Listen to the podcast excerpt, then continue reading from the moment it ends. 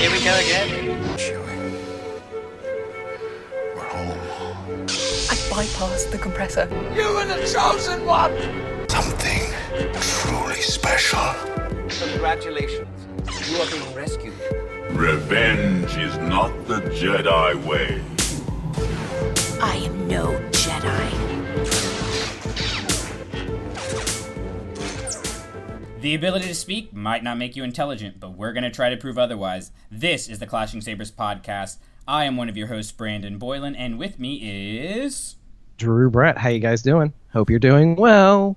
So, we are excited. I, I guess we should say I'm excited. I don't know if Yeah, we're both excited. Okay, Yeah, we're both yeah, excited. yeah. We haven't talked about the uh, our opinions, so this will be interesting. But we are covering the Clone Wars 2003 micro series in on this episode uh, of the show. But before we jump into that, uh, Drew, what have you been Star Warsing lately? That's a good question. Um, I actually made it back to my local library, which I'm a big fan of, and they had the episode eight um, art book. The I don't even remember what it's called, like the art of episode Art eight or whatever. of- Oh, I want that. Have so you read bad. these, or have you seen these before? I, I I have read the Force Awakens one front to back. I have not got my hands on the the Last Jedi one. I don't think I realized how in depth they were and how detailed they were going to get with things and how just basically long they were. I kind of thought it was just going to be like pictures. And here's a story behind this picture, and here's what it's supposed to mean. But no, it's a lot more detail about the how the film was actually made. So that was pretty interesting. But what stood out to me was the decision for Ahch-To to have two suns. You know, at the very end, you kind of see Luke gazing off into the two suns, and It was I thought- yes, the perfection that it is. I thought it was more, you know, when you watch it in the movies or in the theater or whatever, you, you don't really think it's a real thing. It's it seems almost more like imagery, kind of um, a spiritual experience. You know, the two suns representing the beginning of a new journey, both in the New Hope and also here, and it's supposed to mirror that. But it turns out in the book, very early on in the planet design, somebody was like, "Oh, hey, let's make it have two suns." I was like, "That's it." That's the consideration. That's the rationale. Is that somebody thought it would look good? I was kind of a, a little disappointed because of it took away a little bit of the magic of that moment in the scene to know it was just kind of a throwaway idea that somebody came up with on the fly, and I was uh, I was a bit shocked by that, and I was a bit also surprised. And if you haven't read this one yet, you, you should try and get your hands on it because they're way more interested in Canto Bight than anybody else on the planet they are so invested in making sure it worked and it looked great and it fit the narrative and everything. There's more discussion about Canto Bight than there is any other sequence of the film in that book. It's absurd. And especially since that's kind of the part that's generated the most kind of conversation about what works and what doesn't. Probably a tie between that and Luke's overall character. I'm really surprised the the little amount of detail everything else got by comparison in this book. But you haven't read it yet, right? Is that right? Is that I what have you said? not. No, I have not. I, I have to get my hands on it. I'm. If I get it, I, I Check your local library. I probably could, but I'm not gonna lie. We, after Harvey, like the five closest libraries to me are closed down. Oh, no. and stuff. Yeah, so I, I was like bored one day, and so I texted Brooke and just said, "Yeah, I'm gonna go to the library, taking Buzz with me." And so we went, and I went to like three different branches before I finally just went on Google and called somebody to see if there was one around. Make sure they were open. And it was You like, took your dog to the library? I mean, you do he's that? a he's a support animal, so I can take him with me. Oh, Yeah. okay. All right. Makes better sense. But the the library I went to was so weird. They have like a kid section, then they have like the young Yes. adult graphic novel section, yes. right? And then they have a nonfiction resource section. Okay. Full stop. Wait, that's it? That's it. There is not like I was like, oh, let me So- see. let me see if they have you know some Star Wars books that I could like check out. You know, something I could read real quick because I, I think I was like in between books for the podcast or whatever. And yeah, no, I walked around there three times. There was nothing. You can get your copy of the U.S. tax code, but God forbid you want the copy of the latest, I don't know what, James, Patterson. Oh my. God! Did we? Are you serious? we both just went James Patterson. You're a terrible human being. Do you know Oh. that? Oh yes, I know. Uh, you're not the first person to tell me that. Do you know that? it was very weird though. So no, I'm I, I do uh, the audiobooks through uh, my local library, which actually That's good. just saved my butt because we're doing a, uh, dual episode for Battlefront One and Battlefront Two novels. Oh. on Don't burn the sacred text. More on that soon. But long story short, I thought I was going to stab my eyes out reading Battlefront One. Uh, it's the worst piece of literature I think I've ever read in my life. Oh my god! It's so bad, and I'm trying to remember that one. Have I have I read that one? What's the what's the cover look like? That's uh, how I'll it's Twilight Company. It's the the ones that are like fighting on the Oh. cover. um It's like it's very that? it's a video game cover. Like that's really all it is. It's not very creative. this it's not the one where Vader and the Emperor are, no, are on that's the planet. Lords of the Sith. Okay, because that one was really not good either. Okay, you're wrong on that, but we're gonna we're gonna let Ah. that go and move on. Uh, but Cue yeah. one heavy sigh. That's the first one of the night. Oh, Oh, wait, number two. No, I thought I thought that was my cue. Oh, was that your heavy you- sigh? I keep a tally of how many times I heavy sigh in response to something ridiculous you say. Like Attack of the Clones is amazing. Jeez. They're gonna start thinking it's like a sound effect that I drop in there, but that's real, folks. That is real audio. No, Live on the air. but yeah, anyways, long story short, I listened to the audiobook to be able to make it through it because I got, I would like lay in bed and read and get through two pages and fall asleep. So But m- people are pretty uh, positive on the second one, right? Isn't that Inferno Squad or whatever? put it this way: Inferno Squad, I've been reading for two days, and I think I'm 160 pages in. Okay. And I'm not a quick reader. I love Inferno Squad. Oh, I oh, am good. Obsessed with Inferno Squad. Yeah, like you should have seen me at Barnes and Noble when when we went to go get it. I had like a little kitty smile on my face when I went to go get the paperback copy. I was like, Brooke is like, "You're ridiculous." She just like total eye roll, but I was so excited. I love this book. Yeah. So Okay. that episode right. should be coming out. Uh, I mean, I say should be coming out. We haven't recorded it yet, but more to come on that later. Um, but actually, even in more exciting news, I was on uh, the Followers of the Force podcast. Uh, recorded with David last night. Yeah, totally cool guy, except for he's a Miami fan. So, but uh, you know, give everybody one. And uh, I was giving him. It's funny because I grew up in Tallahassee, so it's Florida State, and he grew up in Miami, and it's Miami, and those are two big rival schools. And Ah, so okay. when we started chatting, and I saw his Miami hat, I'm like. Wait, wait a minute. No, this is not going to work out. We're going to have to cancel this, redo. You're like, oh, I'm busy right now. Yeah, I just, you know what? I think my I'm sorry, phone I have just a fell thing. off. I've got to go to the hospital. I don't know, but no. Uh, we uh, we talked to Ahsoka Tano for a really long time, um, and it was a lot of fun. So that episode, uh, I think, dropped today. If not today, it's going to drop tomorrow, um, as the time of this recording. So by the time this comes out, it will be on the interwebs. So go jump over there, give him a follow, and check that out. But that was. I mean, it was an hour and a half of talking about Ahsoka Tano. So, Lord. I mean, and we had to cut ourselves off. Who does that? Who talks about something that nerdy for an hour and a half? I don't know. What kind of people are you hanging out with? What a bunch of weirdos. What a bunch of freaks. Ugh. Who would talk about a show from 2003 that very I'm so glad we're watched? not like them. God, those people are the worst. Anyways, um, so, so yeah, that's been going on. Uh, other than that, I mean, not. re- I haven't really been doing too much Star Wars stuff lately. I'm kind of I have a question for you though. okay. There was an announcement made, or maybe it's not an announcement, but I don't know if it's a rumor that was confirmed or something uh, the past week or two about certain elements of casting for Episode Nine. Have you are you familiar with what I'm talking about without actually talking about it? Yes, yes. How do you feel about that kind of news coming out this early All right, in relation so to where the film is? I guess we should go full spoiler alert uh, because This is kind of my question. Does the does the casting role ca- constitute a potential I or think- actual spoiler? I think this one does. So we'll say spoiler alert. Jump ahead like I don't know three minutes. Uh, Lando is going to be in episode. Oh, uh, no, that's not what it says.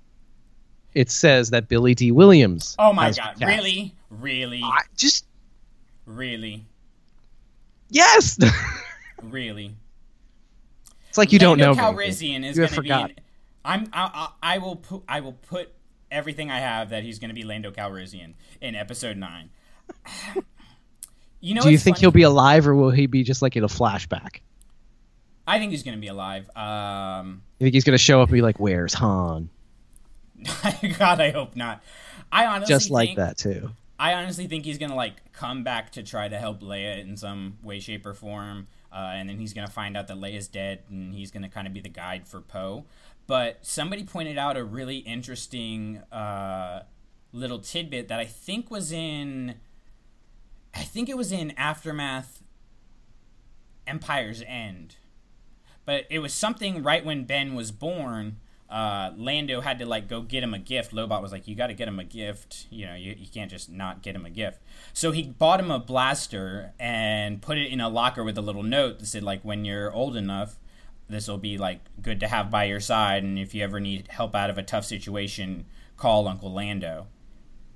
I vaguely remember that. So, you know, that would be kind of cool if there was an allusion to that, but I don't know. I think it's like one of those things where this sequel trilogy has always been planned to be like a farewell to the the legacy characters Yes, accurate. and and I'm reserving judgment because I'm going in completely unspoiled. Like I'm not watching a teaser trailer. I'm not watching What? I'm not watching a single thing. I'm oh come on! fresh. No, Solo ruined it for me.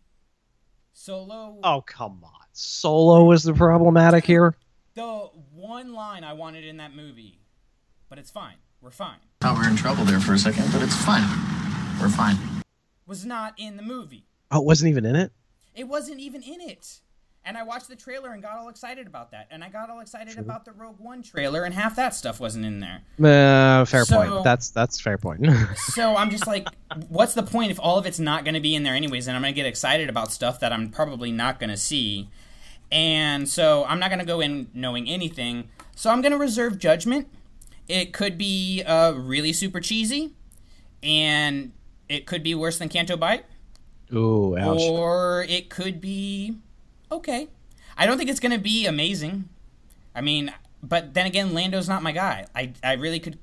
I mean, I don't think Lando gets the credit he deserves for, you know, blowing up the second Death Star, but I also don't think much of his character. I mean, not hmm.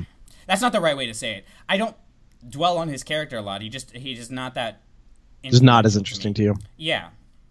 No, fair point. Okay. What about you? What do you think about it? I I don't think spoilers are a good idea to begin with. I think that um, anything, any media that is or information released by the company is probably safe to dive into. I'm okay with the teasers. I'm okay with the trailers. I try to stay off of things like IMDb to avoid cast listing for just this very purpose, because I think the appearance of characters can play a role in the story and to know that somebody is coming takes that one element away and uh, that diminishes a portion of the film so i- It's kind of like uh like the double the double bladed lightsaber in episode one. Like they should not have shown that in the trailer. Yeah. right if they had waited until that particular moment on Theed and he ignites the first end and everyone's like why is he holding it like that and then the second one comes out the theater would have erupted but because we all knew it was coming we were like oh i bet this is the time he uses it since he did not when they fought on tatooine but kind of like imagine if you went into solo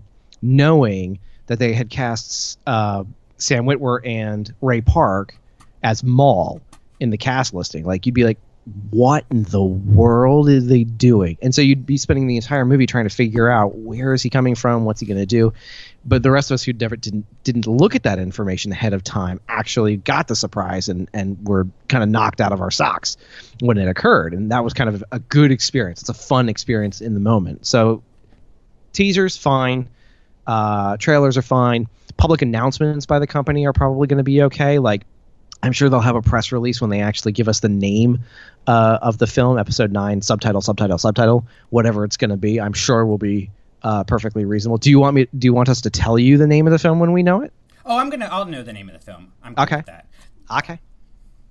I just don't want anything to do with story. I just spend too much time thinking about this stuff, and like, I will go. I'm gonna go crazy. it's just easier for me to be like, I'll just wait. I'll just wait. I know it's You crazy. really think it's going to be easier to wait than it is to actually watch it and then enjoy the like? I wonder what this is going to be like. it but it it the the return on investment is worth it for me because the experience that i had watching last jedi like when leia got knocked out of the ship the experience i had with that and and thinking that was the moment that leia was going to die i hadn't seen anything on crait like I saw like some images of the speeders going across Crait, but I didn't, didn't see anything with Leia on Crait. Oh, okay. you know, I had moments like that, and I so you lived like for half the movie going, this could be it. yeah, and so it, and it just in a weird way, it made it a more enjoyable experience. Fair enough. Same thing. Same thing with like the end of Rogue One when Jyn was walking out onto that platform uh, to reset the And the TIE reset fighter the Tenna to pop up. alignment. Reset the Tenna alignment. Uh, but yeah, when the tie was supposed to pop up, I'm like, oh, this is it. Nope, no, it's Nothing. not. Nothing. Okay. And the thing that bothers me the most about that, I'm going on a rant here, so buckle up, people. that shot was never in the movie. It was never whoa, in whoa, whoa, any whoa, cut of the movie. That shot was used as a test to make sure that everything else was to scale. Really? There's no Yes. shot of her from from behind walking down, you know, you know, They- striding they down the gantry, the- they made the shot, obviously, the one that's in the trailer, right? but it was not intended for the purpose of being in the movie ever.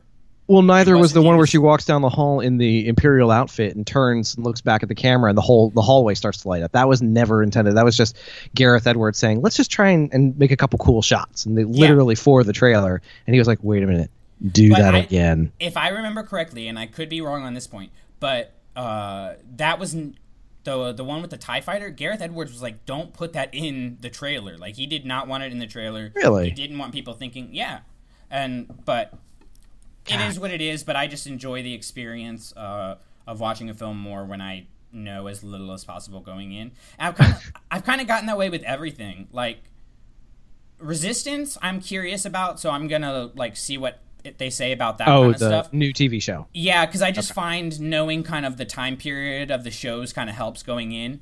But as far as like books and things, I'm not even reading the back covers. It says Star Wars on the front. I'm gonna read it. I mean, call me a shill, call me whatever you want to call me, but it just like the Leia novel. I had so much fun reading the Leia novel because I had no idea it was about her journey towards the rebellion, towards joining the rebellion in that book, and it just made such an Oh. enjoyable experience.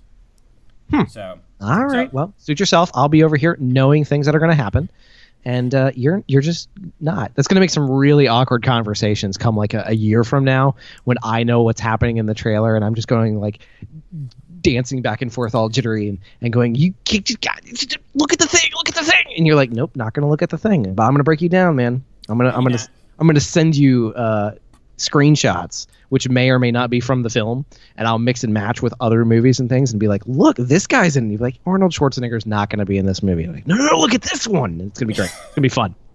I can't wait. Send me a, if you send me a picture of Arnold Schwarzenegger holding a lightsaber, it will become my eternal wallpaper. I'm just letting you know that. Internet, don't fail me now. I'm sure it exists. Somebody, please get on this. Oh, Get I on that. that. picture. So, anyway, I'm uh, sure it's out there. it's definitely out there. So, but we still have what? God, a year and a half till that. It sounds like so long. A what do we? year and a half. Is it supposed to be uh, Christmas? Yeah, Nineteen. Christmas of 19. Yeah. year and a half. We got a a long, long time. Long time. So that's a movie I haven't seen in a long time. Yep. Yep. Long time. So, speaking of things people probably haven't seen in a long time, our topic Long for time. today, the Clone Wars micro series from 2003. We're going to go ahead and take a quick break and then we'll be right back to jump into it. Long time. Step forward, Padawan.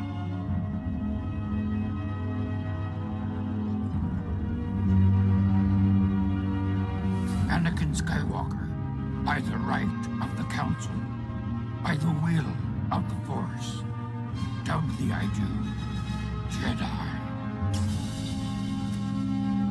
Knight of the Republic.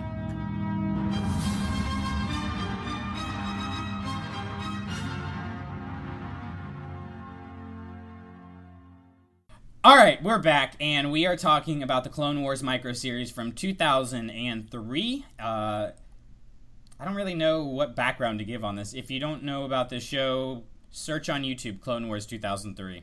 You'll find it. There's your there's your background. Yeah, that's as much as you're going to give them. Good job. Appreciate Yeah. that. So it came out, 2003 puts it between the release of Attack of the Clones and Revenge of the Sith. And the idea was to give people a little bit more understanding of what's going on with our characters. Because obviously there's going to be a jump in time. There's going to have been hopefully some kind of things develop in between, and, and this would bridge that gap.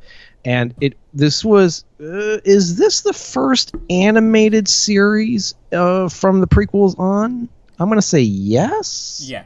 I'm not gonna say it's the first animated Star first- Wars thing because I think that's the Droids cartoon. Was it droids, and then there was the. Is wasn't there an Ewok animated show?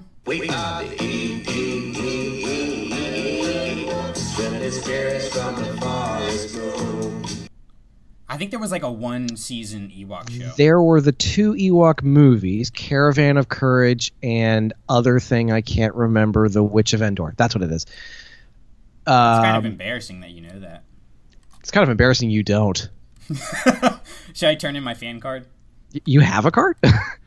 um, cartoon. Was there an Ewok cartoon? I'm going to say yes, there was. And I'm going to leave it at that. There was, and it has a. Thank you for your tentative confirmation. I feel so I. I had to type it into uh, to, to the interwebs. First episode, September 7th, 1985. Final episode, December 13th, 1986. So I was right. Whoa. It went like one or two seasons. uh, do you have the Droids cartoon dates in front of you by any chance? I don't, but I can in just a moment. So we're. The magic any- of the internet. any way you slice it, um, and while while he's doing that, I'll vamp. Um, you're looking at about almost 20 years worth of time elapsing between animated series. So this was kind of like I don't know about a return to form, but this is kind of bringing it back to the masses. What made this one different is that it was put out by Genndy Tartakovsky, who gave us the Powerpuff Girls and Dexter's Laboratory and several of those kinds of that style of animation, which was pretty strikingly different from anything else you'd find on you know Cartoon Network or Nickelodeon at the time. So it was announced and people were kind of taken aback by it, but then when they announced it was also in this micro series format, each entry it was on kind of once a week. It was about three to five minutes long. There are three minutes at the beginning, and as they got further and further through the story, I think it was the second and third years that they did it, they moved it up to five minutes long. So this was a really, really different method of telling a story because you had to give us a complete episode in that in about as much time as you have normally for a commercial break, which was odd. But as we'll get into, I think that that created some opportunity for the showrunners to give us something different and to really use that kind of a restriction to their advantage. So droids, just that was a terrible segue. Droids was on in 1985. So there you go. So 18 years had elapsed, and the world had forgotten Star Wars years, animation. 18 Yeah. years. That's crazy. Um, finally vote. You know, that's one thing you you mentioned Tartakovsky and Dexter's Laboratory and Powerpuff Girls, and how that was so different. But to me, this really felt like it was a product right out of its time, right out of the late '90s and early 2000s. Because even shows like like Ed, Edd n Eddy, Courage the Cowardly Dog, like that, Oh Gosh. that anim- but the animation style is very similar in between all of those. That that really stuck out to me. Like there, the one ep- the one uh, scene when you have the monsters and they're kind of walking down the street, uh, and Anakin looks back over his shoulder like somebody's coming after him, and then Padme is the one who's coming after him. Okay, when he's on all those all those monsters are very like Dexter's Laboratory, Powerpuff Girl uh, looking. I didn't know Tartakovsky did those other shows. Yeah, but yeah, the animation really style is a- directly a- from those. Yeah, Yeah, and it is definitely like it felt like a product of its time. You can tell like with the Xerox backgrounds and everything that's going on. Uh, it's just very. It felt like a very late '90s, early 2000s show. but th- that's what made it interesting to me is because if you think about it, the art direction for the Star Wars movies had been, had been the same for a long time. You know, Phantom Menace is exactly the way George Lucas wanted it. Attack of the Clones is exactly the way George Lucas wanted it. And this is really the first time you have somebody else coming in and saying, "Okay, we're going to let you take your style and your vision and run with it in this universe." So it kind of set a precursor for what Dave Filoni would do with the Clone Wars series several years later, which makes Googling these two things very challenging since one is called Star Wars Clone Wars and one is called Star Wars The Clone Wars. Come on, let can we get a little bit some You kind have- of creativity here? We can do it, guys. 2003. I know it's so frustrating. I gotta hit the keyboard like three or four more times. It's so annoying. First world problems. you know, Oh, like as song. far as the animation style goes, like it was a mixed, kind of a mixed bag for me. There were like some characters, like Obi Wan and Anakin, that I thought were really well done, and then there were some weird ones like Palpatine and Mace Windu, and it's just like, what happened there? What? Palpatine looks ridiculous. like his the I have lines- bad news for you then. he looks li- ridiculous in the movies too. Yes, but like look at the lines on his clothes. They they're like not fully shaded in and then why does Mace Windu have like a Johnny Bravo chin? I can't figure that out. It was just weird. It was weird. I don't. I kind of. I have the almost exact opposite of that. Like Anakin and Obi Wan didn't look like their characters. Well, Obi Wan looks really good. You can Obi-Wan tell it's Obi Wan, and and it acts like Obi Wan. It sounds like Obi Wan. It's fine. But I feel like that's because James Arnold Taylor. Prov- oh, hang on. Momentary brain lapse. Is that his voice actor? Is that the right voice actor? Yeah. Uh, yeah. Okay. Yeah. provided the same voice in Clone Wars, and I think we've gotten so used to it that just hearing his voice w- was a reminder. Mace Windu, I thought was great because it kind of took the what we had in the movies and just translated it into cartoons. I'll give you a guess though. Who do you think is the best? What is the best translation f- into the the show here? Whose animation design is the absolute most fantastic? Asajj. Wrong. It's Asajj. No, wrong. Move on. Try guess again. Who's the best? Count Dooku. Nope. Gosh, you're so terrible. You have one more to go. Yoda. Ah, I'm I'm at a loss here. you have failed me for the last time. General Grievous is the Oh, General Grievous most amazing thing in this entire series. And if I This re- would have been the first time people saw General. this Grievous, is right. this was it. This was the the introduction of Grievous to the Star Wars universe because I think at the time that his episodes were released, which was probably in 2005, so this is before the film actually came out. Re- Revenge of the Sith was released. The name of the character and I think the design of the character was public, but the voice was not, nor the mannerisms. And you can tell because the voice of the cartoon Grievous is completely different from the voice of the movie Grievous, It and I very- love the I, the cartoon one better. See, so I- I I really like General Grievous. I know like he's not a very well developed character or all that deep, but I just think he looks cool and is fun. Um, the images of, of him hunched over, where like his shoulders are so much higher Yeah. than his neck and head. If I'm ever going to get a Star Wars tattoo, it's that. It's absolutely gorgeous. It's amazing awesome. character design. It's so and they use it so effectively. He's a menace. He's horrifying. He's he he terrifies the Jedi and then gives you reason to understand that terror. Like in the films, you never get to see that full fledged fury and the reasons people are afraid of him. But here, oh man, it's on full display. yeah, I was Big fan. I was a big fan of Grievous as well. So like when this show came out, it was weird for me. I was like 13 when this show came out, and I was very anti Star Wars animation. I have Really? no idea why. I was like, Star Wars should be live action, and of course, like not knowing that there were shows like Ewoks and Droids that had already come out. but I was very like, no, not watching this. So like, I finally sit down many years later once the the Clone Wars the, the the one that we're not talking about is on Netflix and watch it, and everybody knows like I love Star Wars animation now. Yeah. And I kept saying like, yeah, I'm gonna go back and watch this Tartakovsky series. I'm gonna go back and watch it and go back and watch it. And I just like never got around to it, and I knew I wanted to sit and watch it uh, like all the way through, which is kind of why I was like, we need to do this episode. I really want to do this episode because I knew it would make me sit down and watch it. Because like if I was gonna sit down and watch something, I was like, well, I could watch that or I could watch The Last Jedi. I mean, I'm already committing two hours. Might as well commit three. And so, like, I don't have a big background or attachment to this story. So it was kind of interesting. And I think that was kind of a good thing.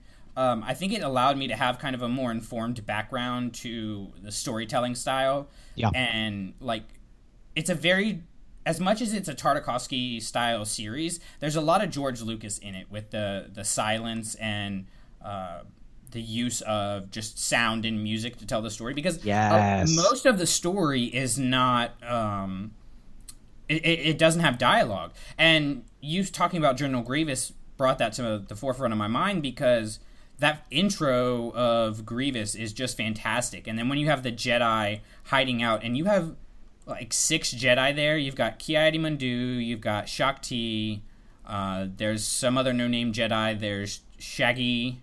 Well, they all have names. it's just they don't last very long. Yeah, the one- the one that sticks out to me is Shaggy from Scooby Doo. I don't know Yep. how he ended up in there, but that was a good one. But just how they use the the clank of the metal, and you really feel all these Jedi getting more and more nervous. It was it was fascinating to me just the way that they used it, and it was it was honestly very shocking. Um, I was like kind of on my phone a little bit at the beginning and just listening to the dialogue as, and looking back and forth, doing some work on my phone.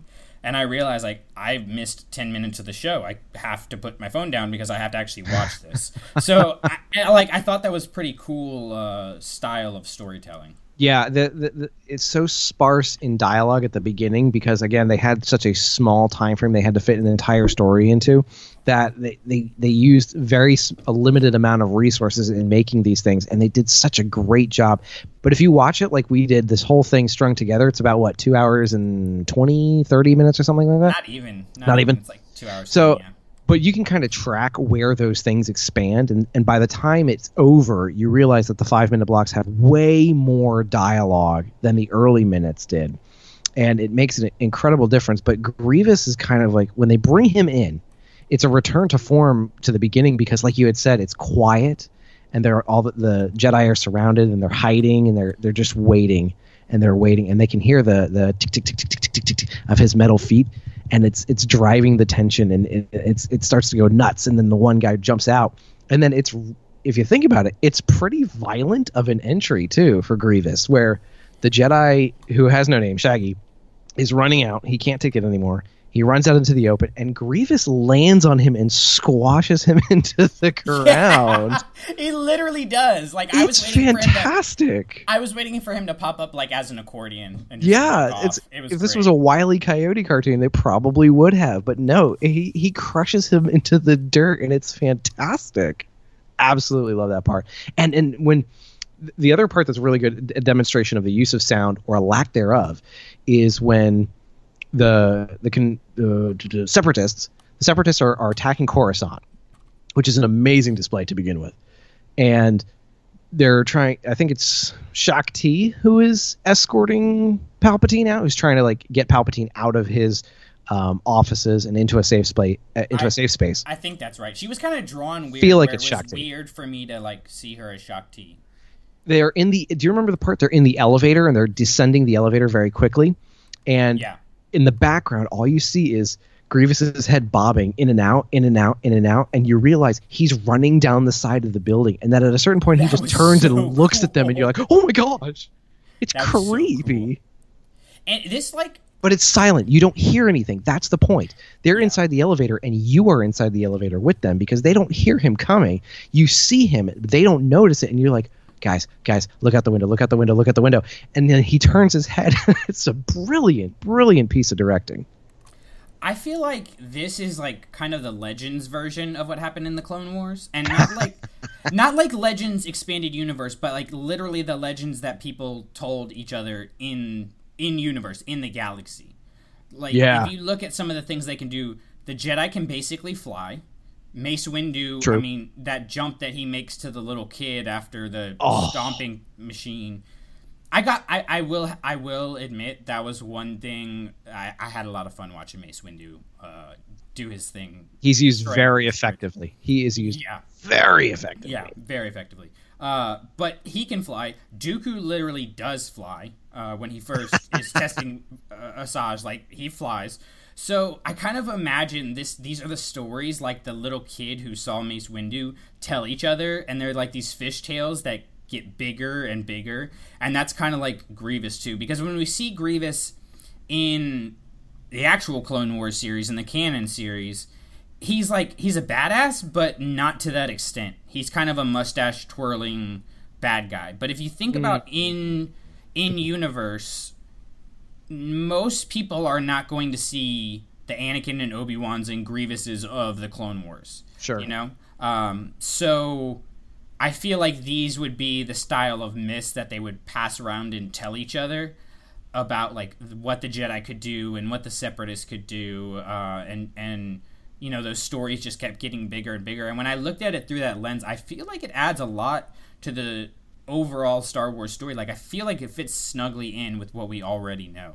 Yeah, I think that's a good way of reconciling kind of the differences that you can you can uh, glean from it pretty quickly. And it's also kind of that's kind of the method that they they are using for things like the Luke Skywalker book is like that, isn't it? Uh, the book I can't remember the name of. Uh, Legends of Luke Skywalker. That sounds like Yeah. it.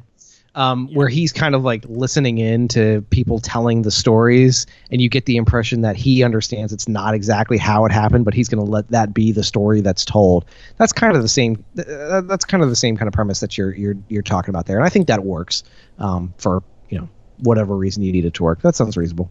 it just is like a thought that popped in my head, you know, because you just you see so much stuff in here that is so different from everything else we had Yeah. at this time. You know, I feel like if maybe if this came out now, well, first of all, I think if this came out now, exactly Oh, man. it, is, it would tear people to shreds. Well, because there's no room for Ahsoka in any of this. yeah, um, That's why no one would accept it. and rightfully so. But Ow. but if you if you had a show like this come out where you're showing such drastically different powers for the Jedi than anything we've seen them do in the much bigger battles on screen, I- think you would have a lot of problems. But I just feel like the fandom was kind of more accepting at the time, and we just kind of wanted more stuff, even though I wasn't one of the people who wanted more stuff. Apparently, and there was a- in my little thirteen-year-old brain. I think there was a lot less control over every single element that went into it. I think part of the problem is you had so many different people involved in creating content for the Star Wars universe that you had books over here and you had comic books over there, you had video games up on the shelf, you had toys and you had card games and you had this, that, and the other thing, and now you have cartoons, but nobody's in charge of like a central kind of message or an overall overarching kind of uh, narrative that everybody has to adhere to everybody gets to play with their toys in the sandbox however they want to and this is kind of another example of that. But one of the things i like that they did in this that i kind of wish we could get other people to take on because it's been one of my issues with star wars in general is the lack of scale appropriately for what we're talking about. And here's what i'm talking about. In a new hope when the rebels go to destroy the death star there's only 30 ships that they send out. That's it. And the death star sends out maybe the same amount of TIE fighters because that's really all we see. Now, I know that you can kind of extrapolate from that, and the idea is you, space should be filled with these ships, and you're kind of supposed to understand that, even though they don't demonstrate all that on the screen. This show actually demonstrates thousands of ships all engaged at the same time, and the scale is incredible, wherein they can show a single individual and then the multitude of thousands of other individuals around them like it has a method of panning in and out so you zoom in you zoom out and you can kind of see there's a field of battle droids but you can tell it's a field of battle droids it doesn't look like a blob it looks more like the moments in the phantom menace where all the droid racks are coming out and you see thousands of these guys um, coming down the green plains but that It's like you mentality can gets see lost Every single one, but also all of them at the same time. Exactly. Yeah, you you can yeah. see both the forest and you can see the trees all at the same time. So and that's kind of like a really special thing that the series does so very well because that increase of scale also increases the sense of stakes and how important and oppressive these kinds of things are. Think about the moment when Yoda is in his meditation chambers. He his eyes flash open, he opens the shades and there are thousands of separatist ships who have invaded Coruscant like on on a dime. They've just kind of gone into the atmosphere and they are there and you have to deal with them. Or you think about like like you're talking about the Mace Windu scene where he's in the middle of this battle droid fight. It's one man against a thousand droid. Not only can you see all the thousands of droids, but now you have this shadow that slowly drifts over the course of the field, and everybody kind of stops, and no one's really sure what's going on. And then the camera pulls way out, and this massive foot just comes in flattens thousands of these combatants. And it's just the scale is incredible because it lends so much more credibility to the actual concept of this is a war.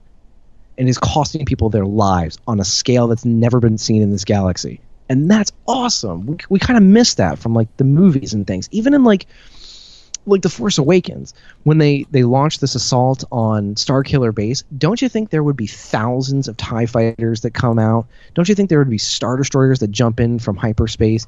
D- don't you think like in the Last Jedi when these these last few ships of the Resistance, there's you, you're telling me there's four ships left, four. That's it, and you expect me to believe that's the entirety of the Resistance? But not only that, you expect me to believe there's five Star Destroyers?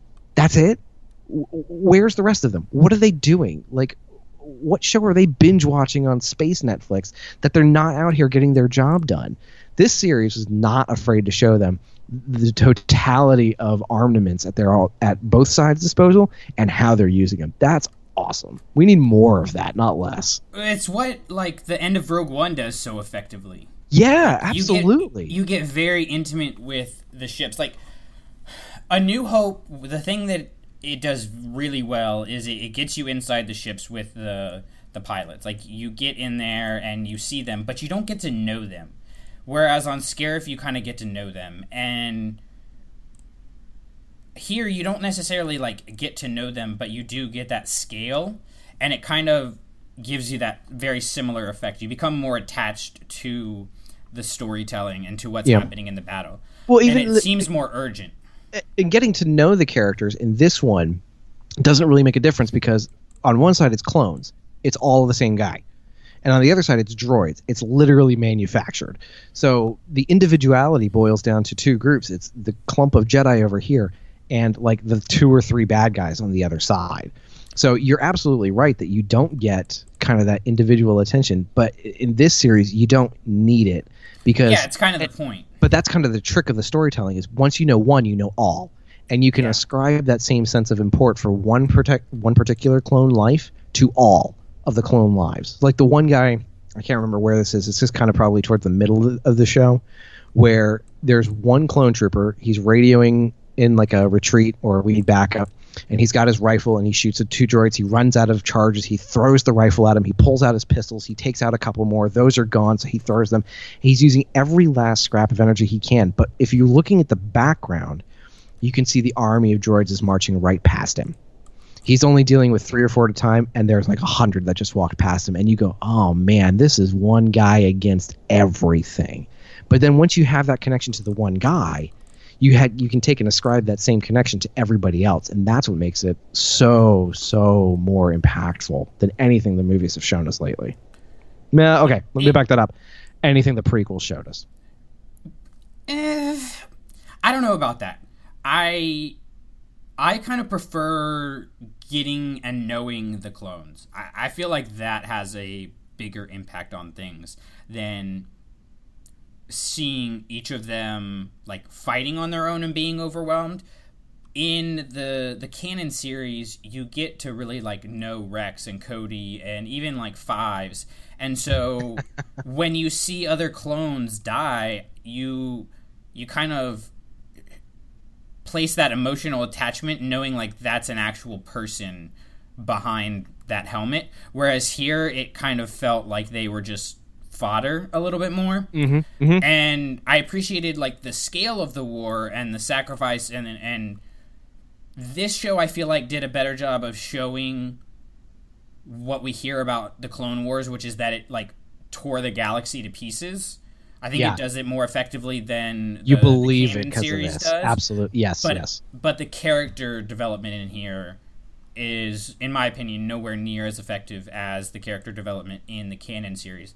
That said, you also ah. have you have six seasons, you know, of twenty episodes versus two hours. Well, and the goals so, are two. And the goals are two different things. Yeah. The, the goal of the micro series is to kind of ascribe value and and and meaning to the cost of war, in in, in in on a scale, on a large scale. You know, they're measuring in body counts and numbers, and they're measuring them in the thousands and millions the goal of what you're calling the canon series is more to get to know the characters and follow them on their adventures, which is fine. That's great. It's a different goal, and they execute very, very well. And it's interesting to think about like the clones, even though they came from a single source, um, were allowed to develop personalities, names. They were allowed to uh, change haircuts and styles and whatnot, paint their armor, paint their ships and really kind of individualize and personalize their army, as opposed to the stormtroopers later on, which came from a variety of sources and species and whatnot. Well, okay, maybe not species; they're all still humans, but then they put the same singular white armor on everybody, and it's kind of the opposite effect. And that's something that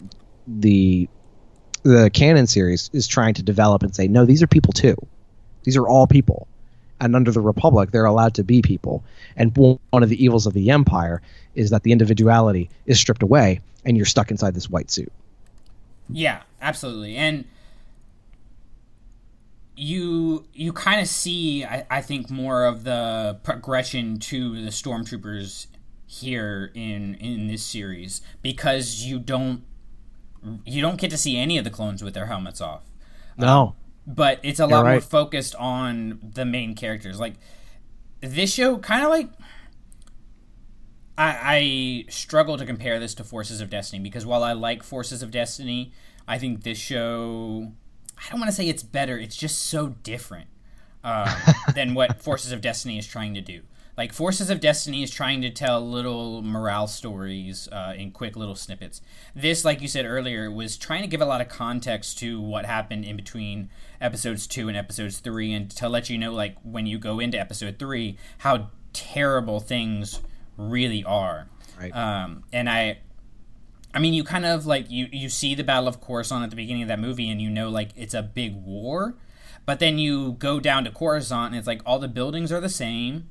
Everybody looks safe and happy and healthy. Like, what's the big problem? Yeah, it's like they were not even paying attention. It's like, oh, I'm glad you're you're you're home. You know, you're late. Can you take the garbage out? It's like, Yeah, "No, exactly. guys, we just fought a war. Were And you so- paying attention? And so, like, yeah. So you then, like, if you get to this, you do get that scale that you were talking about, and I think that that's really effective. But you also have to be very targeted in your three to five minutes that you have, and you've got to focus on the characters you need to focus on, which was Anakin, Obi Wan, and Yoda to some extent. Um, I want to back up just a minute and ask you about Forces of Destiny because I have not kept up with that show since like the first two or three um, entries. Is there any kind of narrative between all of those? Uh, n- there's a cup. There's a couple, I think. I know there's one, or I guess two, with Rey that kind of happened back to back. Okay. Um, in the overnight after she, or actually the morning after, um, when she meets BB-8. Other than that, off the top of my head, I can't think of any others that have uh, like a timeline for, or a continuous story. They Is- really are just little snippets of like how Leia got her dress, you know, um, by being nice. How Ewoks. Leia got her dress? the dress in Return of the Jedi. There's a little Oh. episode where the end she's like she helps some Ewoks, um, you know, with the stormtroopers or whatever, and so as a thank you, they like take her and give her the dress and welcome her into their community and stuff. Is it one that they just had laying around? Yeah, Or- somehow, somehow Yeah, from that- you know one of the that other ma- people. That makes perfect sense. Yeah, it makes more sense now that you know they ate somebody else before they got to Leia. uh, but, yeah, they're just little. They're just little background stories. This this one definitely has a lot more. Um, a lot more meat behind it, a lot more of an impact, and I would really like to see this this style show, but with the the Galactic Civil War. Like, I really want a Oh, like a Rise of the Empire era kind of thing. not even. No, no, no, no. Like actually, like between A New Hope and Return of the Jedi, like that time in between there, a Clone Wars version of that, like the war that Huh. happened there. I think you could do some really interesting stuff uh, with a series like that, and you should read the X-wing books. You'd really enjoy them. They're See- really good. Well, okay, I- they're not really good. Some of them are like ridiculous, but they're also really fun. I just have trouble like re- I have trouble reading battles in books. I think that's one of the reasons that Battlefront really the first one just really didn't work for me is 90% of that book is just battle scenes. And You, you can't read battle scenes. You know, this I- is Star Wars, right? Not I like Star diplomacies. I don't just I just don't care about them. Like if I I want to see them Fifty percent of the title is combat. but I like seeing that. I don't want to read it. you it much... You're a teacher. You teach kids to read. oh no! It doesn't mean I have to. It doesn't. No, it doesn't mean I have to like doing it. Trust me, there are plenty of reading teachers who don't even like reading. At least you- I like reading. Did you know there's an X-wing pilot that's a horse? Um, no, but there. You need to you need to go and find a way you can Google Hohass Ekwesh. You'll uh, regret it for the rest of your days. I promise. It's great. You know, I'm not really shocked because this one had a, a, a werewolf Jedi. So Whoa, he's not a werewolf. He's oh, I'm gonna mispronounce this, but I'm gonna say it's a Shistavanen, maybe, and it's uh, the werewolf man from the Cantina. This is an established in-universe character or uh, uh, species. he just looked really weird. He didn't look really weird. Don't be racist. That's not cool. No, if we're gonna if we're gonna nitpick on things though, let's our, let's pick our nits. what happened to Anakin's voice? Uh, okay, let me read to you one of my one of my notes. Let No, me no, no. Hold up. Did he just like not hit puberty yet or something? Like I'm trying to figure out what happened. and I quote, "They also really nail whiny teen Anakin. He I is would- the worst." I don't think I would say nail. It sounds exactly like Hayden Christensen. Are you No, kidding me? it- okay, of the two, He's of holding us- me back. It's all Obi Wan's fault. It's the same character. It's the exact same vocal intonations and everything. No, okay. Of the two of us who has more credibility about what it matches with the prequels and what doesn't, I think I get, I get the Whoa! credit there. If we're gonna, if we're gonna, So we entered into what I called aggressive negotiations. I think they actually used the line aggressive negotiations in this Smiker series at one point, and I was like, I could feel my eyes rolling. I think weird. so. My eyes rolled with that too because it like Uh-uh. was, it wasn't even the same context. It was No. really weird. Uh, it was like it was like when, when in the books.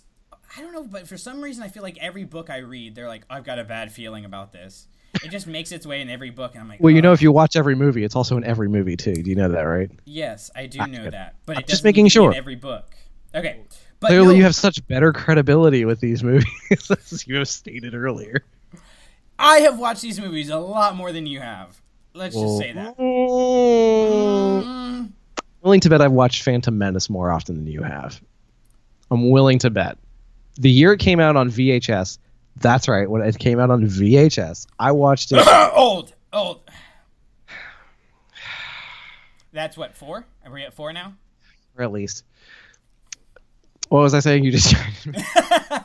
That you love the Phantom Menace. I watched it at least twice a week for a solid year because it came out when I was in like ninth grade, I think, on home video. I remember it came out 11 months after the theatrical release, and I watched it all the time. And it was, and for a while there, it was the best thing ever. But then again, I was also like 14, so you know, I didn't have a, a whole lot of reason to think that was the best thing ever.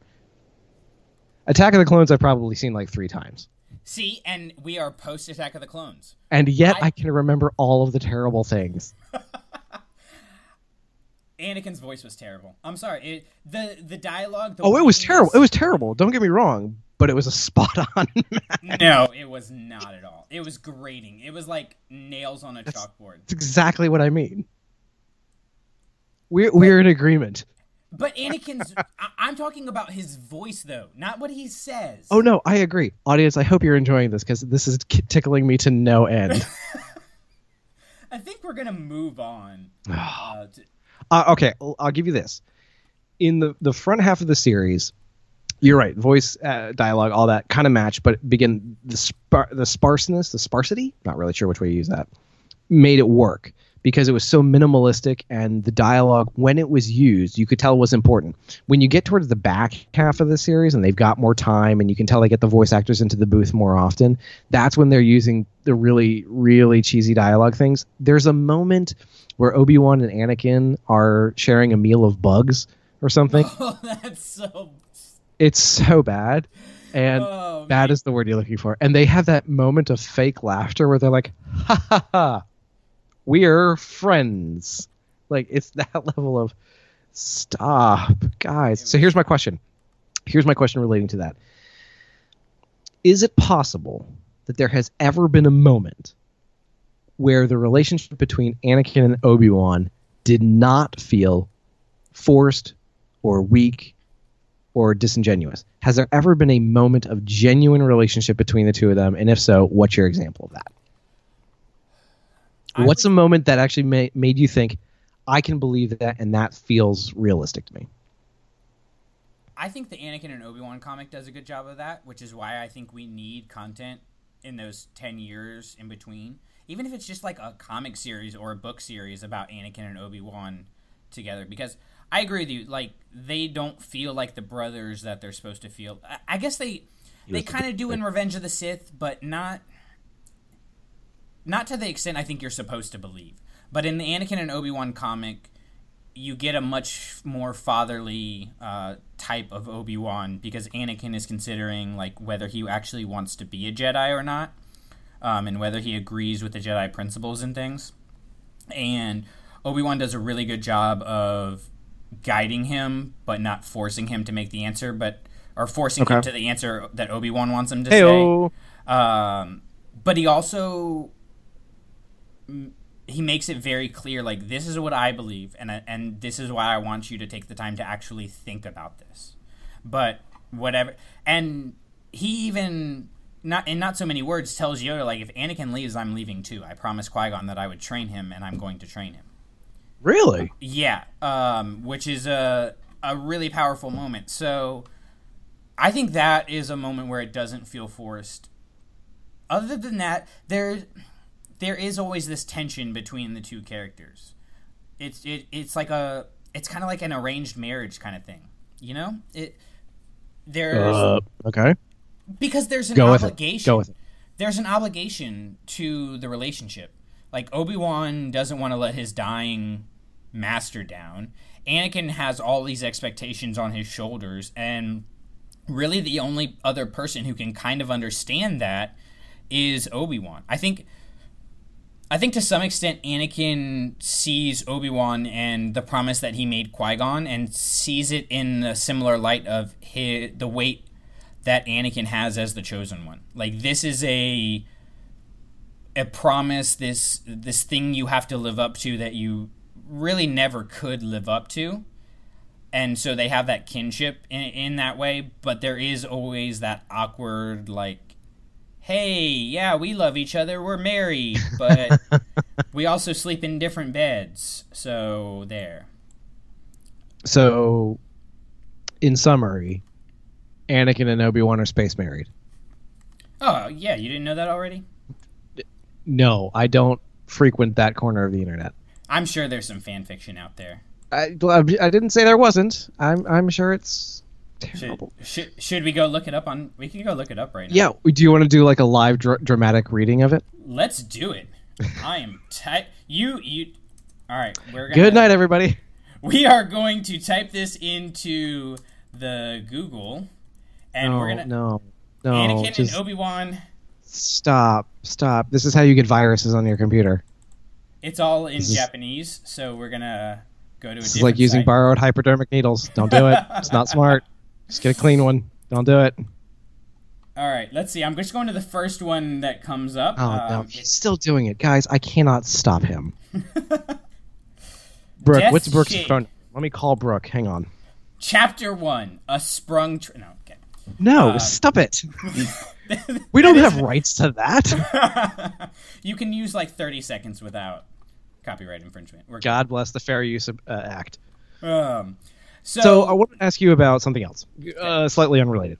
Th- the way in which Anakin makes a transition from Padawan to Knight, and they, in if you kind of track with that whole sequence of Anakin's journey as a Jedi through this entire ser- this uh, series, I want to get your opinion on that. I, Ready, go. I liked it. I, I liked that we actually got to see it. Um, 'Kay. I, I thought the idea that they were kind of just promoting Padawans to knights because they needed more knights in the field, and they were allowing this war, which they never should have been in, to become the Jedi trials for these up and coming Jedi Knights, let alone like the chosen one. I Mm-hmm. thought really said a lot to how misguided the Jedi were. So I I loved that. that. moment. Yeah, that was a very interesting. Uh, yeah, and I like that it's Obi Wan who promotes kind of the you know the uh, abandoning tradition and ceremony for the sake of expediency and getting Anakin basically a command post. Well, and not just that, but I don't know the debate that they kind of had. It, it, it felt like it was just obligatory. Like they were having this debate because, well, we're supposed to have a debate about this, right? Like this is something that we should dispute. It it always and maybe it's just because like we know where it ends, but it always kind of felt like there's no other end they're coming to other than that, and it was kind of very tragic. And I yeah, that's that. I really like that we got a chance to see that because it, it's it's a better example of kind of the morass within the, the Yeah, Jedi yeah. Order that's taken hold, and to say, hey, look, we we can recognize we're losing a part of ourselves um, by the way we're acting, and it's it's Yoda who makes the call and says, nah, we'll let it go this time. Well, and then to s- when he when you see him get knighted, um, I thought it was I thought it was oddly cool that like how Yoda cut off his braid. I don't know. I thought it was kind of Mm-hmm. I liked it too. I appreciate approve. it. I I liked Padme putting it in with the little Japor snippet. I thought that was a sweet little moment. But I have a question about that too. Okay, we'll come back to that because I I, I want to hit Yeah. on that moment where he knights him Bookmark that. because I have to go back and watch the episode, but I'm like 95% sure the words that Yoda says are the same words that Oh god, hold on. I don't know if we've gotten this far in Rebels. Uh, just go for it. All right, since we're My ability to make it through that show has diminished greatly. So when Kanan gets knighted, um, oh no, Yeah. just keep going. When Kanan gets knighted, the person who knights him uses the the same words that Yoda uses in this series, which Ah, I cool. thought was really cool because like we've never seen anybody get knighted except for in this series. So I appreciated that little hom- homage to uh, to that moment. Does it But I- never? Do we not get anything like that in the Filoni series? no, Really? There's nothing. No, it was like it was. It, it took me very aback to even see this. Um, because I don't Really? remember. I don't remember even reading it in any books I read growing up. And I read like you know the the younger young readers of like Anakin and Obi Wan and stuff when when Uh-huh. Anakin was growing up. And I don't recall a lot of that stuff. Um, but yeah, I don't think we ever saw. And and if I'm wrong, tweet at me because I want to check it out. But I don't think we've ever seen um, anybody else get knighted except for Anakin here and Kanan in in, uh, in Rebels. So I think I think also it says a lot uh, that again I come back to this thing with Jedi and their lightsabers, but that they I, I know it's kind of like a Knights of the Round Table thing that they're doing with the lightsabers and everything but I think it's really important and it gets forgotten that Yoda did not train Luke. As far as we know, Yoda never trained Luke with a lightsaber. And I think that's Uh, on screen, we never see it, but it exists within the novelization. Would you like to know what that scene is like? no, because I'm still going with that. I I think it contradicts because it's not. I mean, the novelizations are, I guess, canon to the point that they don't contradict, but I, I feel like that contradicts because because the Jedi using their lightsabers and using violence was the problem of the in the Clone Wars, and then the when Luke really becomes a Jedi is when he throws his lightsaber away. And so I just found it I just found it kind of interesting that Anakin got knighted with a lightsaber and then was redeemed by a lightsaber being thrown away. I just I don't know. I'm probably forcing things, but I thought it was a kind of a a cool concept. Uh, No, I think you can. I think you're certainly allowed to make that kind of a connection. You know, using the evidence that you've got there. If you're especially Well, thank you. I have your permission. If you're going to turn a blind eye to the other evidence that exists, that's fine. Yeah, go for it. If that's what makes you comfortable and sleeps through the night, you're fine. It's America. We're allowed to do that these days. Moving on. What did you want to say about Padme? Oh, I'm always um, talking about Padme. Well, I, this is not Padme. Well, it is a little bit. So he give. First off, is it not creepy to mail somebody your a braid of your hair? That just seems It really awkward. is. Um, Oh, it's so but she keeps it. I thought it was interesting that she kept the, in the same drawer as the little Japor snippet, and we know that she kept the Japor snippet all the way up into her death at the end of Revenge of the Sith. So my question is, do you think she was also buried with his braid? God, I, I hope. And so. if so, who do you think made the decision to put those things in her casket? Was Dorme like, oh, I'm pretty sure they liked each other, so I better put these together? Dorme died, dude. Watch Attack of the Clones. Uh, who am I thinking of? Who's the concerned one? No. I don't know who you're thinking. of. Wait a minute. I'm googling. Dorme things. dies at the beginning of Attack of the Clones. Is she the? Is that the um? She's the decoy. The cl- she's the decoy. She's Yeah, the she's- decoy. She's the decoy. This one's Uh, a decoy. I So who's the one? Oh, then who's the one who comes up later on? Sabe, I think. All right, I don't I don't. I, I, I am. There is a website dedicated to the handmaidens of Padme, and I'm not getting that into my internet browser. I don't want that in my search history. You guys That can enjoy that on your. That sounds great. Don't. I'm looking that up later. Oh, jeez. if you know who Drew is talking about, please tweet at us. Help me out, guys. Because I have Because no idea there- who he's talking about. There's the one who dies on the on the on coming down the ramp, but then later on, there's the one who like when pa- uh, I almost said Panikin. Drew Padme is a shipper. Anakin. He's officially I a don't- shipper. I don't know what that means, but okay. Um, where where she's like, "It's not that, milady. It's just," and she's like got the single tear down her cheek, and she's like, "That's okay. We'll have R two. No, that's two different scenes. I'm combining it to one. God, I hate that movie so much. it's so bad. Um, anyway, I wonder who made that decision, and I was like, I wonder if they knew to whom it belonged, which got me down this whole rabbit hole of how many people were inside the circle of knowledge between the Anakin and Padme, and their uh, forthcoming uh, uh, uh, baby. Probably not a large number of people. So I'm gonna I'm gonna totally Go for it. headcanon this, and this probably didn't happen, but I think it would have been really really cool if Ahsoka snuck in there and put What? because Ahsoka knows. See, you should keep up with Forces of Destiny. All right, just keep going. Ahsoka I'm not knows. Ahsoka knows, and so if Ahsoka somehow got in there and I don't know, saw it and had heard the stories about it and put it on What? there, I She sniffed it and could tell it had his scent. Yes, that was exactly what she did. You didn't know that Togrutas have that power? no, like Anakin. I, I don't know. Anakin might have told her about it. I'm. I told you I'm totally headcaning this and going off in a weird direction, but it's a possibility. Okay, sure. Did enjoy it. It, it's as it's as much a possibility as anything else. Is it though? Is I mean, it though?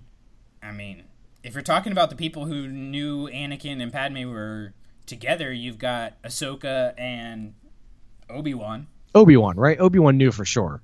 Obi Wan knew for sure, yeah, but Obi Wan didn't put it on her. He wasn't there. I always kind of wondered about that decision to put that necklace. No, he her. was there though. Obi Wan. Like, he was there- not at her funeral. Well, no, but he was there when she died. Yeah, but you don't see the Japor snake uh, on her neck until her funeral. That's true. And the, the funeral's on Naboo. So how did it get there? Right. Okay, here we go. I think I know. Oh, good. I can't wait. The Naberries put it on her, her family. Because Yes, let's bury her with the, effects of her creepy boyfriend. That sounds like something a dad no, would do. No. Her parents Ah god, I want I need to reread the Deleted scene. Doesn't care. Doesn't matter. But as, they liked Anakin as far as we knew and we're we're glad that Padme was expanding her horizons, I guess you could say. So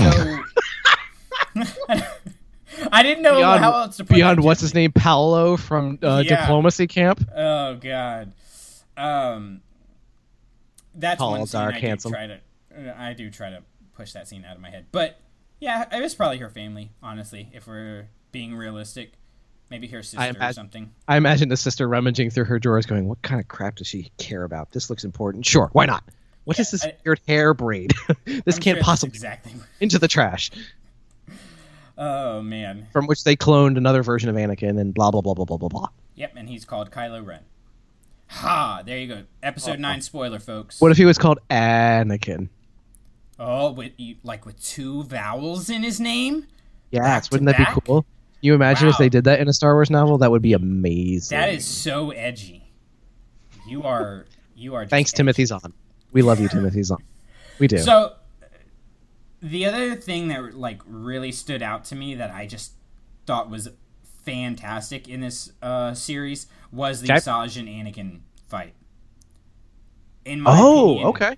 that was far and above the best part of this entire series. Um, Did you catch the- what? go ahead? I was going to ask you. Did you did you catch the location of that fight? Okay, that was my question. Was it on Yavin Four? That's what they say. Okay, They say wasn't Yoda sure. says that they fought on, they met on Yavin on the fourth moon of, of Yavin, and it looks like that Anakin threw her off the top of a Massassi temple. I somehow Very interesting. that. I'm not gonna lie, I was like falling asleep at the last like 20 minutes of the show, so I probably missed some parts. But hey, there were a lot of like allusions to prior things that I thought were really interesting, like seeing Asajj throw the trees at Anakin in the same way that Vader threw parts of Cloud City at Luke. Yeah. Uh, it, it was very similar. Um, the high ground moment where Asajj was wondering about that. I thought I thought it went just a, a touch too long, but other than that, I was just like, that's pretty pretty funny because Anakin's successful. Like he succeeds at getting at Ventress, and so it adds that a little bit to that line um, by Obi Wan at the at the end of Revenge of the Sith. But overall, like my favorite part in there was Anakin having the red blade. I thought that was just Oh yeah. so cool. the The only thing that I don't think worked was kind of his howl at the end was just a little. Oh really? I, I didn't hate it. It just kind of was. It didn't feel like Anakin to me. Um, it, he, I feel like he's like bottles it up a little bit more, and maybe if you just saw him standing there huffing and puffing and like looking angry, it might have, I don't know, been a little bit better. But that's you know nitpicking, just personal uh, preference there. Yeah, I would support. The, I would support the uh, angry exclamation there at the end because it, he's really tapping into the dark side at this point. It's made very clear visually, Yeah, that's what was the other thing. I was and I feel say. like that's kind of like what erodes his control. Like part of what the Jedi Temple is trying to teach him is how to control all that kind of thing. And at the moment where he's able to unleash it, he is victorious, and that's kind of his end declaration to to either get it all out of his system or to either that or to recognize that this is how I did it. And and and, and maybe I'm sure if the camera had stayed on him like a moment later he would have gone what have I done? kind of thing. Like that face of like oh uh, maybe I've gone a little too far here but in the moment what we get the information that we get shows us that he taps into the dark side. He is able to overcome ventress and is victorious in that fight. And and the show wants us to understand that this is kind of the first time that he's really tapping into that and using it to his benefit. He's he is in control of it. Even and he well let me back that up. He thinks he is in control of it but i wonder Yeah. how much control he actually has Well, and I think it's interesting that you have those images of like Yoda and Obi Wan flying. yeah those last screen. couple strikes Yeah, I, I think that's really powerful storytelling, and I think you're right there. He thinks he has control, but he definitely doesn't. Um, I think he yeah he sees which is the ultimate- images- Yeah, yeah, it's yeah, it's like the ultimate, problem lie. Anakin has. He feels like he has control, and that's kind of the ultimate lie of the dark side. Is it, allows you to think you are still in control when you you're not even in the car, never mind the driver's seat. Well, and the series did such a good job of building up to moments. Like we Yep. talked earlier about the build up to Grievous just destroying the Jedi. The build up of Asajj was fantastic in here. Like you had her sneak up on Dooku and he compliments her right away about being like stealthier than he would have imagined. Then she goes in and whoops like what six or seven of these giant monsters. Like Yeah. it's you know just a warm up. So you have such just a great build. Then you have her clearly toying with Anakin as a pilot, just leading him in. Um, and and then the duel, she's she's standing her own with with Anakin, which I mean we see in the Clone Wars. But if you just look at it in this series alone, and just the storytelling they do in this series, in a very short time, you make Ventress a very formidable opponent for Anakin. Um, and I, I think so that when you get to that moment where he does tap into the dark side, he sees it as kind of a necessary evil. Um, and I can control this. I can do this. And as we know, he clearly can't. Hmm. One thing that was interesting, speaking about Asajj, so like when she shows up, she has a blue and green lightsaber, Yes. which I found was really interesting because then later she has the red blades. Yes. which obviously was done for storytelling purposes because you want to see Anakin with the red blade. But knowing what we know now and and playing the game of let's make this thing canon that's not canon, we know for sure in canon that blades become red when a Sith Lord makes the lightsaber or makes the crystal bleed. Right? It's a it's a lightsaber stolen from a Jedi or a crystal stolen from a Jedi that they make bleed. Asajj Okay. is a former Jedi. Go with me here. Asajj is a former Jedi. So, what if that lightsaber, those two lightsabers, I should say, that are hers, are hers and her former masters, that she has taken as their her own, and the red blade is symboling her full immersion into the dark side. Oh she has made her no. own sabers bleed. No, Brandon. Brandon, What? I'm so sorry. You must have blinked. You must have blinked and missed it. Dooku gifts her those two red lightsabers. Oh, I did miss that. Okay. You blinked. There's a sequence uh, like when he's training her. You know, did you see the part where he zaps her with the lightning? Have you seen a Star Wars before? Yes, I've seen. I I, I think it was called the the Ewoks Caravan of Courage. Is that is that one? Okay. Applications will be made available for co-hosts to replace one Brandon J. Boylan. Yeah, there's a sequence. There's a- again, you must have blinked and missed it because he's um. There's the part where Palpatine comes down the stairs in the little spider hologram. You missed that? Oh yeah yeah yeah. Okay. Go to that and then back up like seven seconds, and you'll see the part where he gifts her those two things, and, and they're totally they're that. handles in in his style. So the idea is that he forged the you know he kind of manufactured those after his own is kind of what you're supposed to pick up. It doesn't have quite the same like the little protuberance there at the end that kind of sticks out and curves around for some whatever reason, but the the hilts are curved in and of themselves.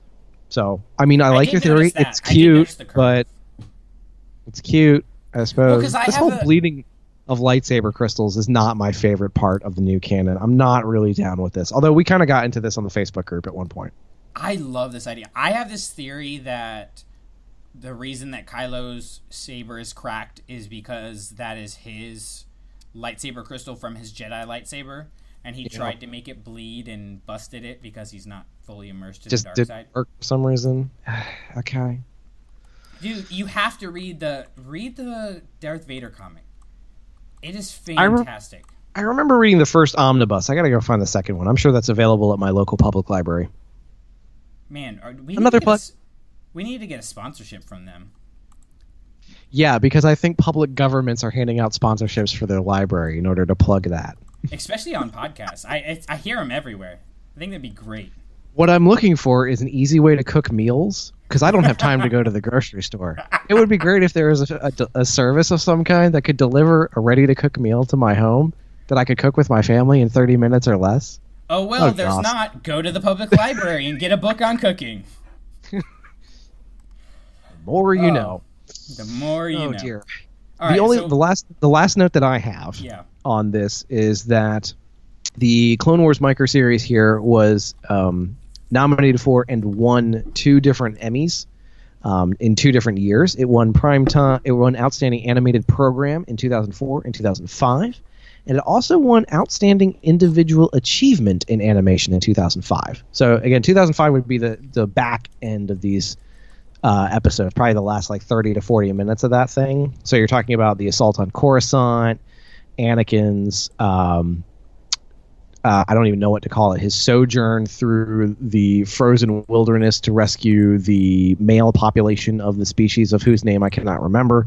those kind of sequences um, contributed towards this win for outstanding individual achievement in animation, and I think that's pretty cool. That's awesome. It definitely like set the stage Well done, and and said like Star Wars can be animation. I don't think we get any other of the Star Wars animation that we have without having this show. Yeah. I don't think it's unreasonable to believe that, you know, kind of the success that this had, and, and I say success in the terms of uh, quality, because I don't, I, I can't tell you how positively received it was. I can't tell you how much money this thing made, um, but I can tell you that it ended in 2005, and then we had Dave Filoni's Clone War series in two years. So I think there's a direct connection between how well this went, and you can kind of tell that also between the, the quality of the beginning and how it increased at the end. You can tell their budget increased. They're you know they got more dialogue. They got the music changed a little bit. The scope and scale changed a little bit.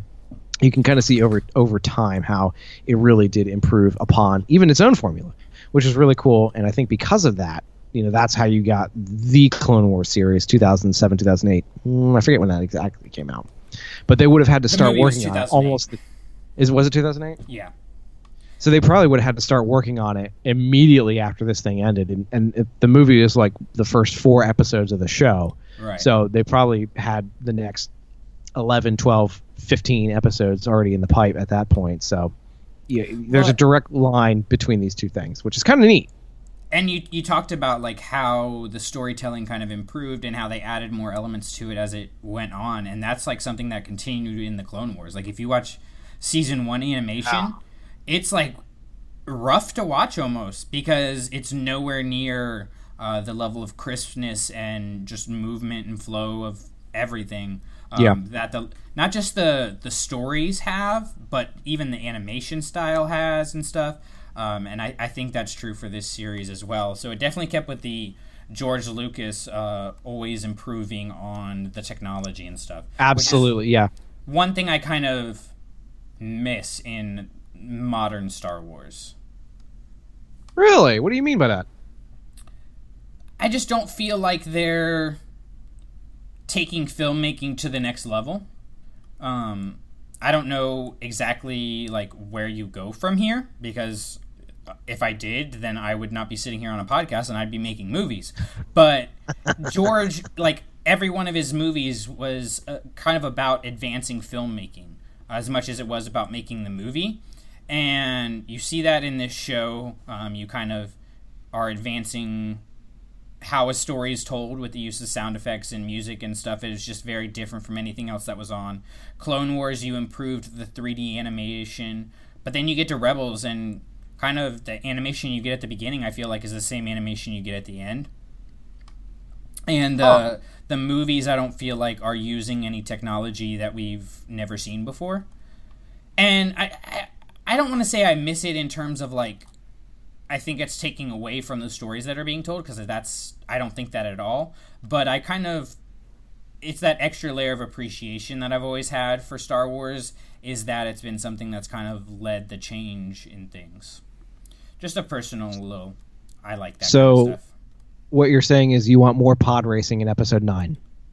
I was really okay. I'm not going to go off on my the Fathier should have been pod racers that had slave children being forced Oh, I think them. I beat you to that like six months ago. I know. I think we I think we did this rant already. we had that very conversation. right? So it would have been Right? so cool. It's like, why not? Don't need would've so space horses. Ho ha wash. I don't. You know, it's interesting. It's an interesting mention you have about the, the technology because um, coming out of Solo, I I made the uh, lifelong commitment to avoid 3D movies as much as humanly possible from here on out. I can't deal with it anymore. Force Awakens had, I think, pretty good use of 3D. Um, there are two or three moments that really stand out, but unless you're James Cameron, I think you just need to not do it. I think you just need to kind of stay away from it. Um, I can't think of a single moment in The Last Jedi off the top of my head that was improved by use of 3D. Did I even see it in 3D? I I don't think so. I have seen three movies in 3D in my life, and Really? I've Can you name regretted it Go. every time. Yes, Despicable Me 2, because it was the only time my sister, my sister and I were going to a movie, and it was the only one that was showing was the 3D version, So I was like, okay, so we saw that. So I saw. I'm so sorry. I saw. I love Despicable Me. Shut up. I saw Age of Ultron uh, in 3D because once again it was the only showing that I could get into. So I was like, ah, whatever. And then Solo, and I hated it Oh, every time. really? I hate it. I've seen Force Awakens. I can't remember if the last Jedi viewing I was in was in 3D. That's how impressive it was. Um, Solo and Infinity War, and I was like, "This, I can't do this." Putting another pair of glasses on top of my pair of glasses already sounds like a bad idea, and it just never works. So again, James Cameron, you got my green light. Everybody else, see me after class. so, anyways, um, do you have anything else to add? I think we've kind of. I believe that gets me to the end. Oh, I had the only last note I have. I do have one last note, and it's about the Magna Guards. Um, uh, Grievous's not quite elite set of sparring partners, I suppose. I don't really know what role they are supposed to fill, but here's kind of my my overall gripe. I don't think I'm quite down with them.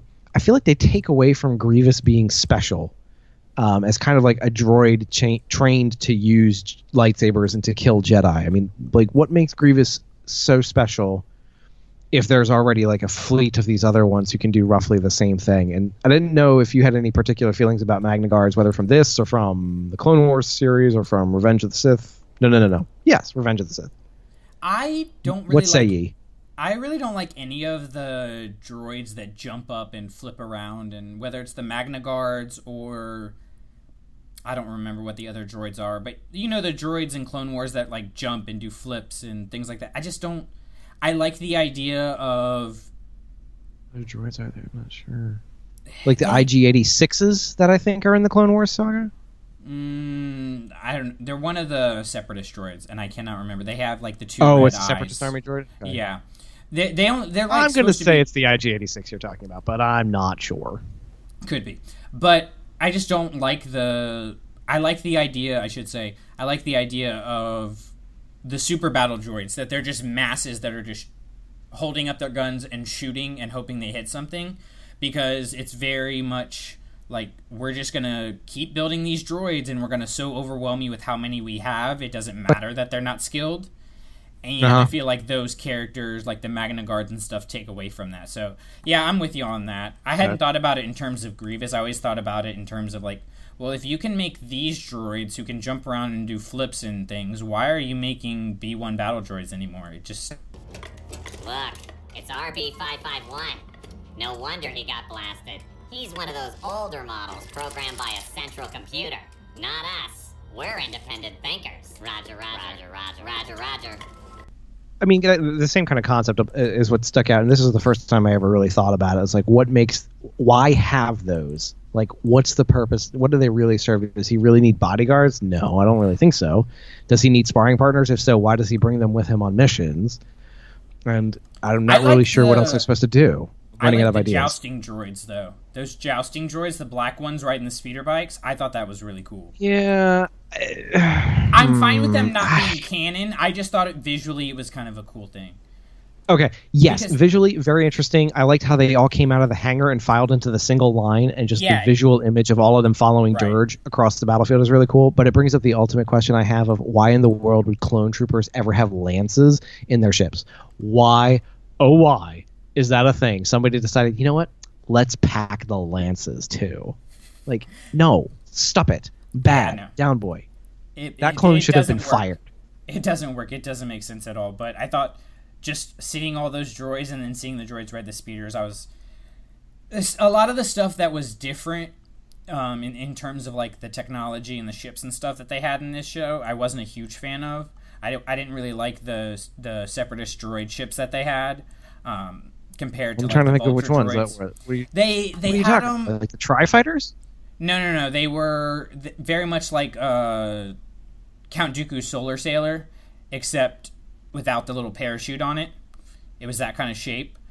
And I just wasn't a huge fan. I'm just not a huge fan of that ship, so I like the ones that they have in Clone Wars better. But this was one thing that uh, was different that I was like, yes, that is pretty cool. Again, I think you're totally right. It makes no story sense at all. at all, but it was just really cool to watch. Okay. Fair enough. So- That's the end of my notes. I don't think I have anything else interesting to say. If you want to say that any of it was interesting at all, So let's go ahead and give it a, a rating. We'll do, let's do uh, one to ten. I don't know. We need something. One to ten Tie Fighters. Because there's a Tie Fighter Wrong on the screen right now. oh gosh. Go with it. Just roll with it. Um, Just act natural. It's on the lesson plan. Go. fly casually. um, let, gee, let's see. Um, if I were going to give it a numerical rating, one to ten, one being the worst, ten being the best, because I think we should make that clear. Um, I'm stalling for time as I, I as I calculate in my head. Boy, this is tough because I can't. I'm, I'm I'm so used to thinking ranking these in order of preference, like with all the films and whatnot. Um, I think it gets a six and a half. All right. I was Yes. going to go seven, so I'll allow it. I'm gonna go with six and a half for the moment. I think it was. a seven. I think it's very entertaining. I'm glad it was only like two and a half hours long. I think that because when I watched, I had I watched these when it first came out, and watching them in the three minute increments was painful to do because you had to wait an entire week to get another three minutes worth of a show. And I was like, this doesn't feel very good. People, can we make this easier? Um, the format lent itself to creativity, which is great, and storytelling capability. Um, they really had to work hard to use what tools, limited tools that they had in order to, to make something worth watching. So I can appreciate that. So it's already leaps and bounds against other entries in the Star Wars universe. Um, so yeah, I'm, I think I'm going to stick with six and a half. It adds. Does it add a lot to the sh- series? I think Maybe it- not a ton. It's very entertaining. I think it kind of Very like depends on the lens that you look at it through. Like if you look at it kind of like we were talking about earlier about it being Yeah. like a legend that people tell, I think it adds a Right. lot to the story. If you look at it as oh wait, this is not canon anymore, then I think it's kind of like eh, it was a lot of fun to watch. Uh, I've which no I, reason I to not accept it as.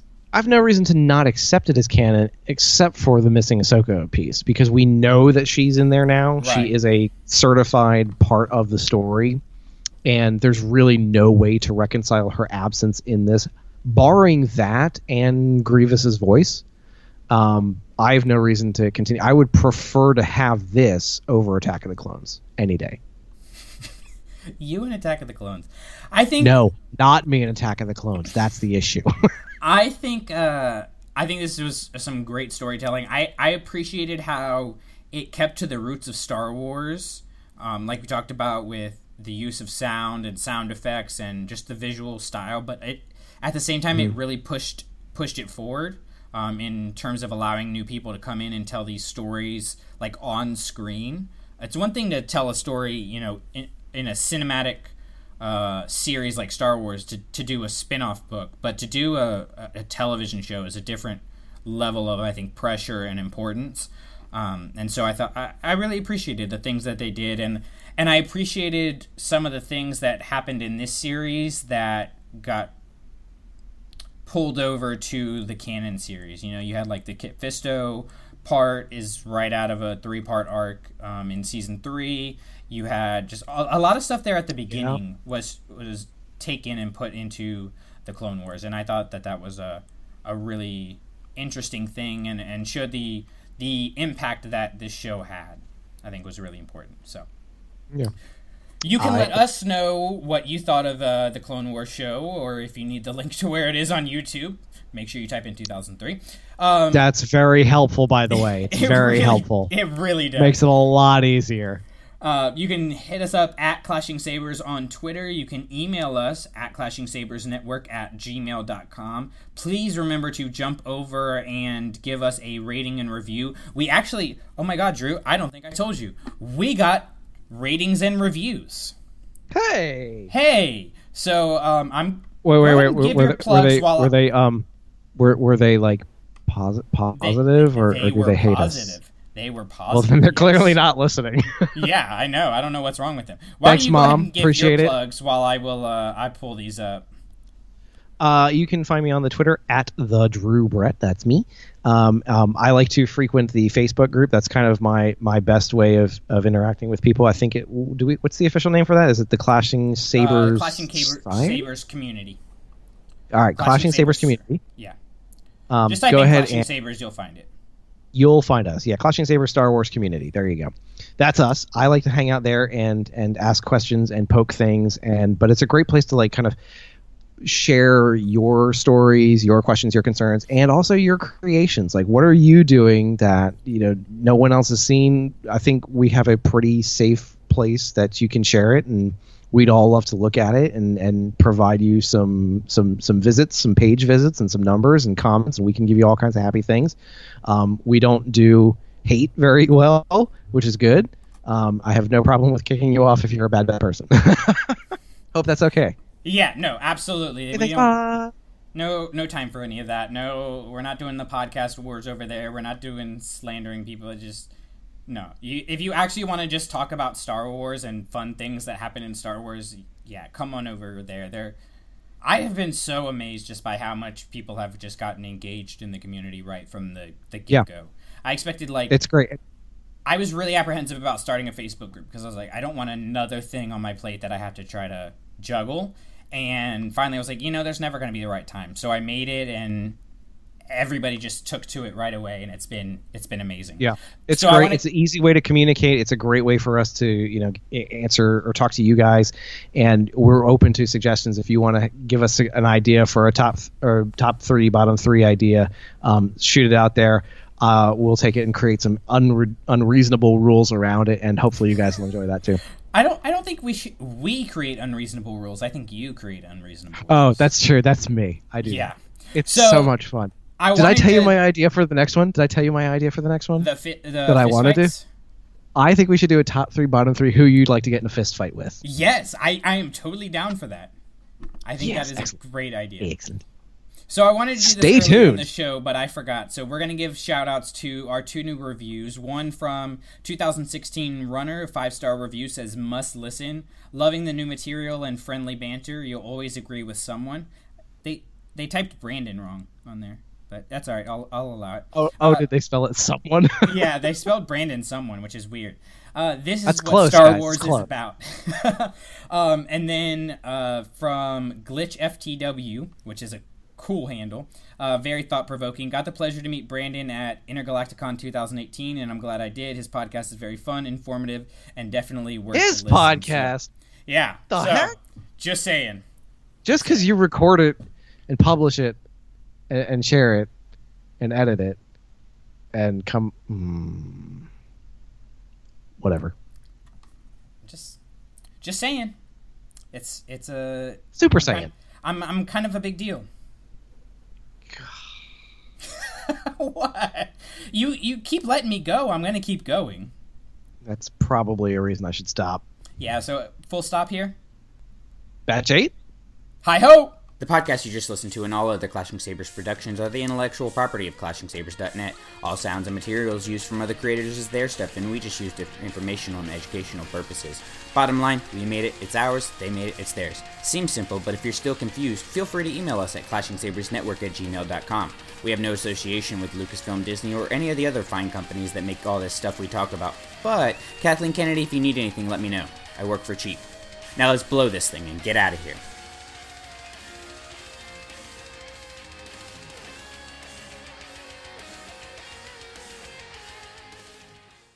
Anakin Skywalker.